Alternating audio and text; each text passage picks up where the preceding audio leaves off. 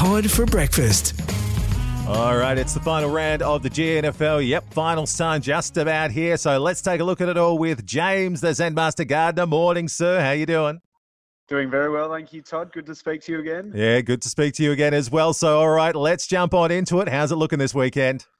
One round to go. Can you believe that time has just flown by through twenty twenty-three, particularly in the G N F L, and Brigades in Chapman Valley. They'll be doing battle out at G B S C Sports Park from two thirty. Brigades, they are fresh off a bye, which came at a perfect time for them. They smashed Railways before it and can now set themselves for a huge finals campaign.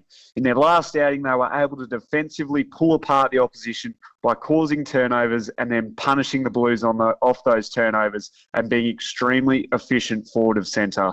What I really love about the Hawks is, despite being well and truly the best team in the competition, they're still wanting to improve week by week so that they are peaking on the second of September and playing at their maximum.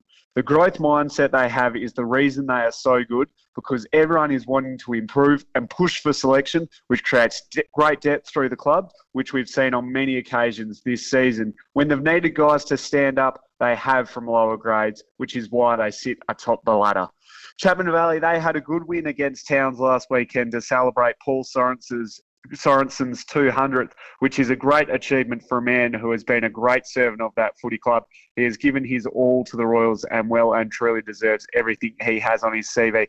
This weekend is going to be an uphill battle for the Valley, especially when they haven't beaten Brigades for some time. And to win it, they are going to need to be really clean with their skills and smart with their ball movement to avoid being hurt on turnover, which includes avoiding the corridor as much as possible. The Royals need to make this a tough, contested slog and at the very least halve contests to stop scoring from Brigades, but I think the Hawks will get the job done over at G B S C.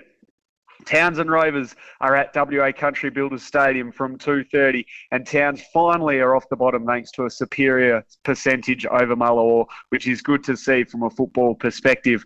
When looking back at the season, it's hard to get a proper gauge on the Bulldogs and how they've gone. On the whole, I think there are positives, particularly their backline, which has stood up on many occasions this year. And despite a lot of play being in their back half, they have been able to withstand a lot of opposition attack, especially in the second half of the season. The next step for them is to be able to score from their defensive work and build a team around this really solid back six at their disposal to try and push for finals next year, or at least get a few wins on the board. Rovers suffered a six-goal defeat to Northampton last weekend, which shows they are still a bit off the top, other top four sides. And with just this game before finals, there is a lot of work for the Demons to do to become a serious threat.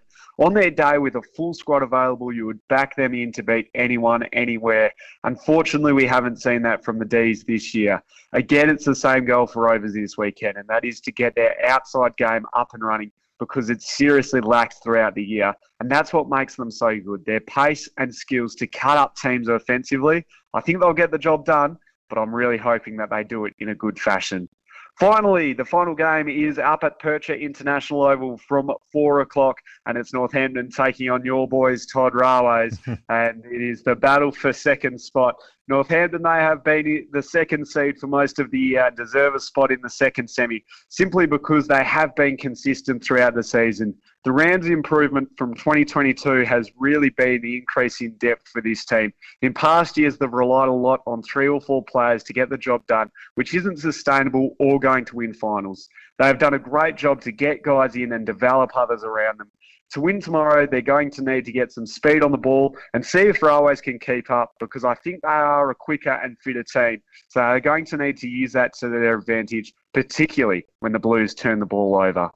Railways, they had a huge win over Mullewa, but it means nothing if they can't beat teams above them, particularly with a double chance on the line for them. If the Blues play even half as bad as they did against Brigades, they will be smashed again. Tomorrow, they need to be clean with their skills and make better decisions, especially in regard to their use of the corridor. As I mentioned before, Northampton are a quicker team than the Blues, so they cannot play into their hands by giving the ball back to them or get caught napping at any stage.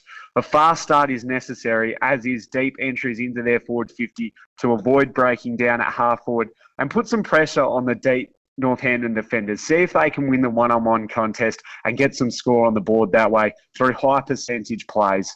I think Northampton will get the job done and get into a second semi-final next weekend. There you go. The final round of the G N F L with James Gardner. James, as always, thank you very much. Yes, uh, people I haven't heard, I've jumped on the uh, Railways bandwagon when I went over there last weekend to uh, watch the, uh, the the Bucks prelim. Got my uh, rugby polo ready and raring to go. So, uh, yes, looking forward to, uh, to to next season. I'm not going to jump onto the bandwagon this year. I'll follow it all, but uh, I'll be well and truly on board and uh, yelling loud and proud come next season. No, that's good to hear, Todd. It's great to have you on board in the G N F L footy. Uh, so, uh, mate, what are you up to over the weekend? Obviously, uh, you'll be watching the Bucks grand final. Oh, I cannot wait for the Bucks against the Wolves. That's going to be a cracking game. Hopefully, we can get the job done there. Yeah, a bit of footy on the Saturday. Um, I've got go down the beach on Sunday morning and then watch a bit of junior footy on the Sunday arvo. Lovely. Well, uh, look, mate, enjoy your weekend, and uh, we'll catch up again next week to talk finals. Thanks, will do, Todd.